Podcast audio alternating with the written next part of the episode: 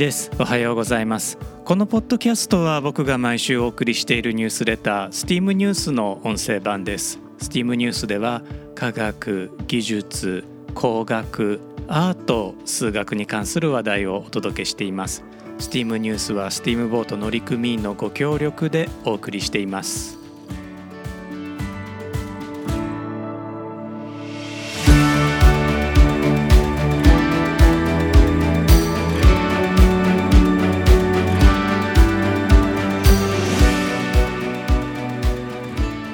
改めまして1です。このエピソードは2022年10月13日に収録しています。このエピソードでは STEAM ニュース第99号から本はバラバラに収納する方が効率的という話題でお届けします。皆さんの手元にもし100冊の本があったとしたらどのように本棚に並べていかれるでしょうか本の色や大きさで並べ替えたり内容が関連する順番にしてみたりタイトルや筆者の50音順で並べたりいろんな並べ方が考えられますよね。本の並びを考えるのは目的の本を素早く見つけるためです。まあ、中にはインテリアとしてね、えー、この色の順番に並べた方がとかこの背の高さを揃えた方がっていうこともあるのかもしれないのですがあまあ今は実用性だけを考えていきたいと思います。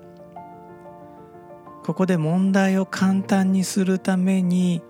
本のタイトルから本の位置を見つけることだけを考えます。もし本がランダムに並んでいたとすると目的の本は端から順番に探していくことになります例えば「ハリー・ポッターと賢者の石」を探すとすると左端から「ハリー」「ハリー」と呪文を唱えながら本のタイトルを確認していく必要があります。もし本が50音順に並べられているとすると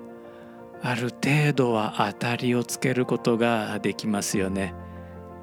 人間ならハリーだからこの辺りかなというふうに見当をつけてその前後を探すことになります。これを計算機科学では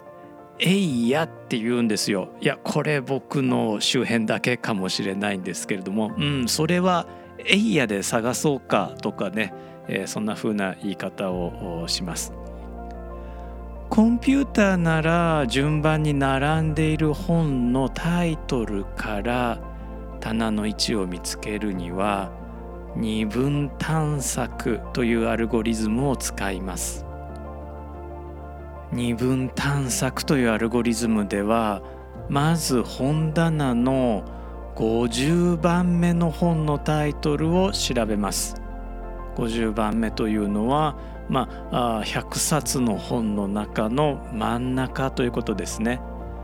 で調べてみるとそうですね「な」から始まる本、まあ、絵本の「なんだなんだ」があったとしましょう。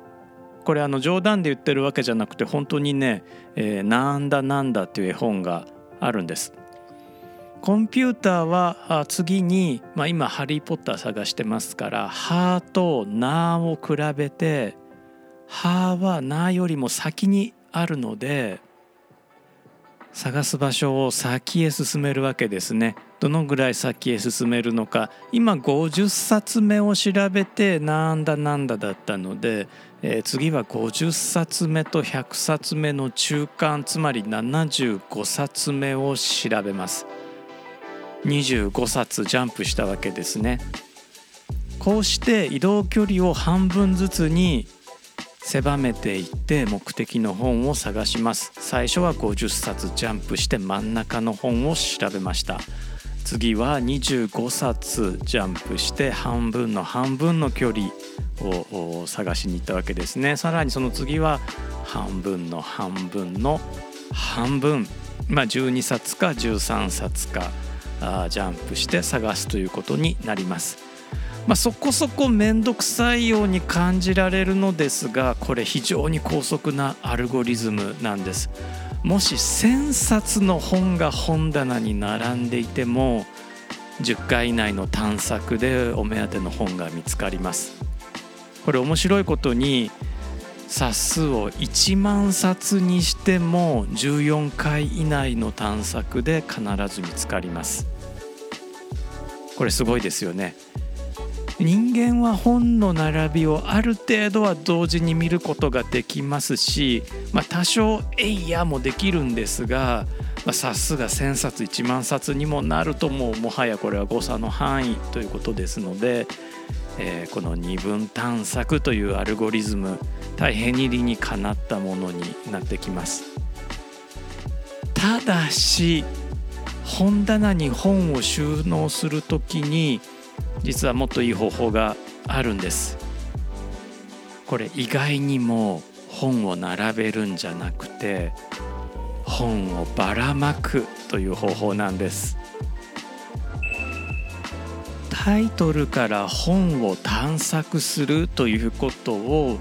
うんと抽象化して考えるとタイトルから本の位置を求めるということになります。つまりタイトルが与えられると本の位置が分かるような関係を求めることになります。これあの文字で書くとタイトル矢印本の位置矢印は右矢印ですね、えー、タイトル右矢印本の位置というふうな数式で書くことができるわけです。計算機科学者はこの矢印の上に小さく H というふうにアルファベットを書いてこの関係に名前を付けることを好みます。この場合は H という関係があるよというふうに表すんですね。ここら辺はですねあのメールでお送りしているニュースレターの方に文字で説明していますのでこちらまた無料でね読んでいただけるので、えーと、メールアドレスを登録してみていただければなと思うのですがタイトル右矢印 H 本の1という関係を、まあ、数式で書くことができます。でこれ全く同じことを、まあ、高校数学でね、えー、関数 f 括弧 x みたいに習いませんでしたかね、えー、その高校数学と全く同じ書き方で本の1イコール関数 h 括弧タイトルというような書き方もすることがあります。この h のことを、まあ、数学者は関数というふうに呼ぶわけですね。でここから少し大胆な想像をします。もしも関係 H があらかじめ決められていたなら本を探す必要がなくなるんです。ハリー・ポッターと賢者の石が本棚のどこにあるかを知りたければ関数 h カッコ x の x のところにハリー・ポッターと賢者の石って入れたらいいんです。h カッコハリー・ポッターと賢者の石もちろんこれ高校数学でこんな書き方習わないですけれども計算機科学コンピューターサイエンスではこういう書き方許されています。H カッコハリー・ポッターと賢者の石じゃあそんな都合のいい関数 h ってあるんでしょうかという話なんですけれどももちろんあります。そのような関数を一般的にハッシュ関数というふうに呼びます。ハッシュというのはアメリカ料理ハッシュブラウンのハッシュです。マクドナルドの朝マックとかにありますよね、えー、ハッシュブラウン。ハッシュドポテトというふうに呼んだりもしますよねえ同じものですじゃがいもを細切りにして、えー、混ぜて油で揚げたお料理いいですよね。ハッシュ関数を使ってハリー・ポッターと賢者の石を本棚に収納するとしてみましょう。ハリー・ポッターと賢者の石」というタイトルの一文字一文字をまず文字コードに置き換えます。文字コードというのは文字をコンピューターに覚えさせるための番号です。はハリー・ポッターの「は」ですね。これ文字コード。まあ、近代的なコンピューターでは12495という数字を割り当てています。ハリー・ポッターの「リー」は12522です。これタイトルの文字すべて並べるとちょっと多いので途中省略しますが12495、12522、12540、12539ほにゃららほにゃららというふうになっていきます。そしてこの数字を全部足し合わせると22万4443になります。もし本棚の幅が無限にあれば「ハリー・ポッターと賢者の石」を22万4443番目のスロットに収めれば良いのですが今考えている本棚は100冊収納ですから下2桁を使って43番目のスロットに収納することとします。つまり H かっこハリー・ポッターと賢者の石イコール43なんです。この関数 h がハッシュ関数の一種ということになります。ハッシュ関数を使って本を収納することをハッシュ法というふうに呼びます。ハッシュ法で本を収納するときは本棚に隙間ができるからといって詰め込んだりはしません。きっちり43番目の位置にハリー・ポッターと賢者の石を置きます。計算機は人間よりもはるかに計算が得意ですから「ハリー・ポッターと賢者の石」と聞いた瞬間に22万4443と計算できます。そして下2桁を使って本棚の43番スロットを見に行きます。こうすればただの一度も探し回ることなくいきなり目的の本にたどり着けるんです。こんな方法を使っていたらいつかスロットの取り合いが起こるのではないかと思われるかもしれません。しかし我々は経験上スロットの取り合いが起こりにくいことを知っています。例えば「ハリー・ポッターと秘密の部屋」は6番のスロットに入ります。ハリー・ポッターとアズカバンの囚人は95番スロットに入ります。そして絵本なんだなんだは66番のスロットに入ります。ハッシュ関数を使って本を本棚に入れていくには少し広めの本棚が必要になります。その代わり本が何万冊になろうと何億冊になろうと一瞬で探し当てることができるんです。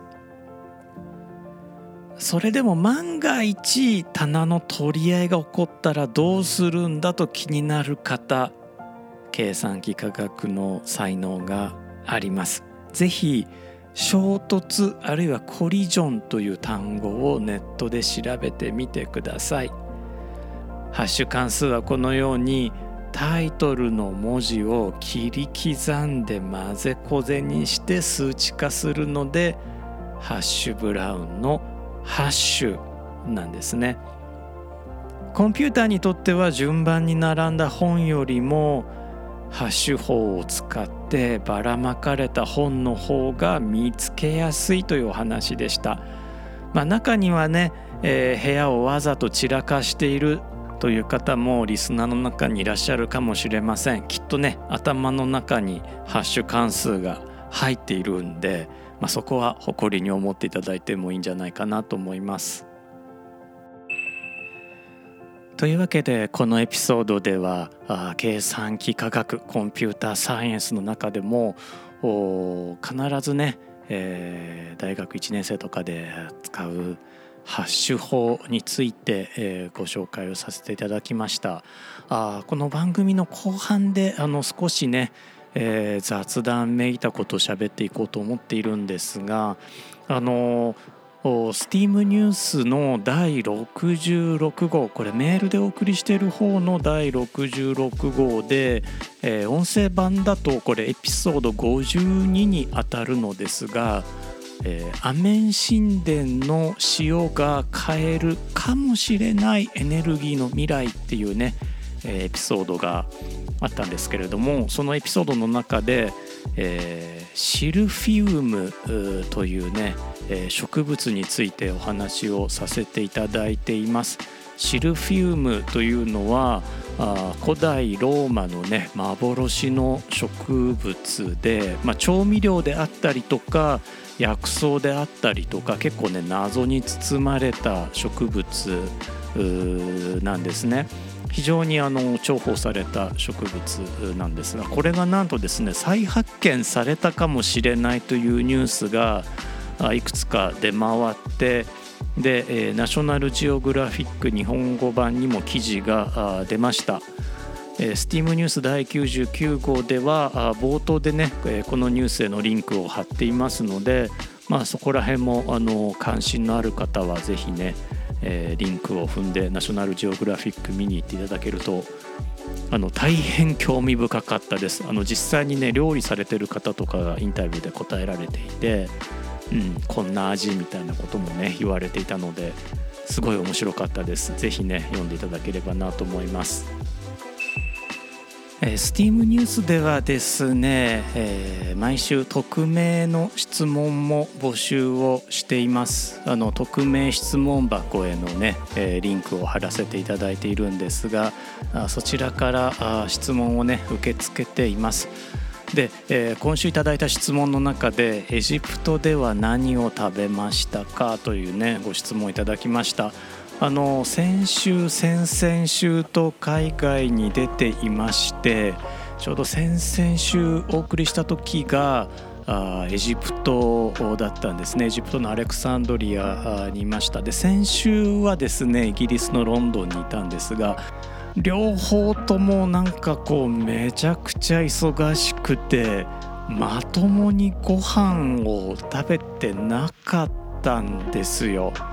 その現地の、まあ、ローカルレストランにはもうもちろん行く時間がなくてファストフードにも行く時間がほぼなくてですね一番ひどかった時はあの水とアリナミン A でなんとか持ちこたえていたというか持たせていたあ日々がありました。ただまあラッキーなことにアレクサンドリアから日本に帰る途中に、まあ、すぐ時間空き時間ができまして、え古い仲間とカイロでエジプト料理をね、えー、食べることができました。美味しかったです、えー、僕の大好きなねタヒーナというこれはごまペーストなんですけれどもこれをあのアエシというエジプトのパンにつけてね、えー、食べる、えー、ごまパンなんでしょうかね。それからモロヘイヤスープ、うん、ナスのトマト煮込みなんかねあのまあ僕も大概年なのであんまりねあの肉肉しいものが胃が受け付けなくなってきて、えー、今回の旅ではね、えー、お野菜中心に食べてきました。とてもね、えー、美味しかったです。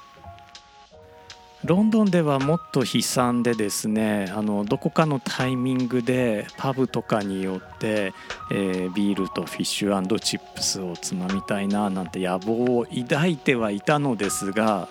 もう全くですねそのタイミングがなくて、えーまあ、唯一ですねあ美味しいものに当たったなと思ったのが紅茶でした。ただ紅茶もねそのまあ、著名ブランドの紅茶ではなくてもう安宿に置いてあるようなあティーバッグの家庭用の紅茶だったんですがやはりねお水が硬いからなんでしょうかね。あの香水で紅茶を入れるとこれ結構ね美味しく出るんですよね。香水ってなんか例えば緑茶とか入れるともうすごくまずくなってしまうんですけれども紅茶とはね相性が抜群にいいんでしょうね。まああんまり飲みすぎるとねあのひょっとしたら日本人だと腎臓まあ日本人に限らないですかね。東アジア人にとっては腎臓に負担がかかりすぎるかもしれないかなと思うので、えーそのたくさんは飲んでないですが紅茶はねものすごく美味しく飲むことがあできました。あとまあビスケットも美味しいですよね。あとですね日本でビールというと、まあ、ラガービールという種類。これあのキリンラガーっていう商品名ではなくて、まあ、ビールのジャンルとしてのラガーという種類が一般的によく飲まれているのですが僕はあのエールビールっていう、まあ、もう一種類のビールですね。これ表面発酵させて作るビールなんですがあ、まあ、イギリスではエールっていう風にね呼びますよね。このエールが大好きで、えー、これだけは飲んで帰ろうと思っていたので最後空港で、えー、結構いい感じにあの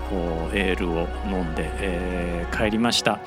僕ねあのインディアンペールエールっていう IPA っていう種類が好きなのですが、まあ、他にも何種類かあのちょっとずつ飲んで、えー、帰りました。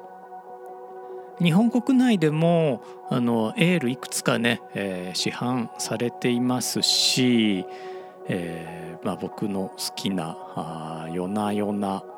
とかもそうですよね。それからですね、まあ、長崎の離島に壱岐という島があるんですがこの壱岐で地ビール今ね、えー、作られているんですね。これめちゃくちゃね美味しいんですよ。アイランドブルワリーっていうんですけれども通販もね、えー、されています。こちらもねえー、エールビールペールエールそれからあのインディアンペールエールも作られているのでこちらねあのよかったらネットで探して、えー、試しに注文してみてください。これ本当美味しいです。あの僕も一気に行って飲むこともありますし、えー、通販でね島から取り寄せたりもしています。なんか最後ねビールの話ばっかりになってしまいました。メールでお送りしているニュースレターの方では今週の書籍のコーナーそして今週の TED トークのコーナーもお送りしているのですが今週の書籍では、えー、なんとですねこんまりさん近藤まりえさんの「人生がときめく片付けの魔法」という本を、えー、ご紹介しています。まあもう結構ね今更感があるんですが実はあのこのニュースレター書くにあたってえー、改めてね、えー、僕も読み始めたんです。あの読むの初めてなんです。英語で、えー、片付けるをね意味する近藤の語源になったこんまりさんですからねちゃんと読んでおかないといけないなと思って、えー、改めてね読み始めました、えー、今週の TED トークこれね3分ぐらいのとても短い TED トークなんですが「ゴミ捨ての喜び」というねタイトルの「えー、トークです。ただねあの聞いてみるとゴミ捨ての喜びというよりはむしろねリユースの喜びというふうなねタイトルの方が正しいのかなというようなね内容で。これ3分ぐらい日本語字幕もついているのでこちらもね、えー、よかったら見て、えー、ください。とてもね、えー、印象的なトークでした。そしてですねこのメールでお送りしている STEAM ニュースそして、えー、ポッドキャスト STEAM.fm の方もなんと今回が第99号ということで100回目にねリーチがかかりました。全然ね心の準備ができていないので何か特別なことはしないと思うのですがこれまで聞いてくださって本当にありがとうございました。また次のエピソードでお会いしましょう。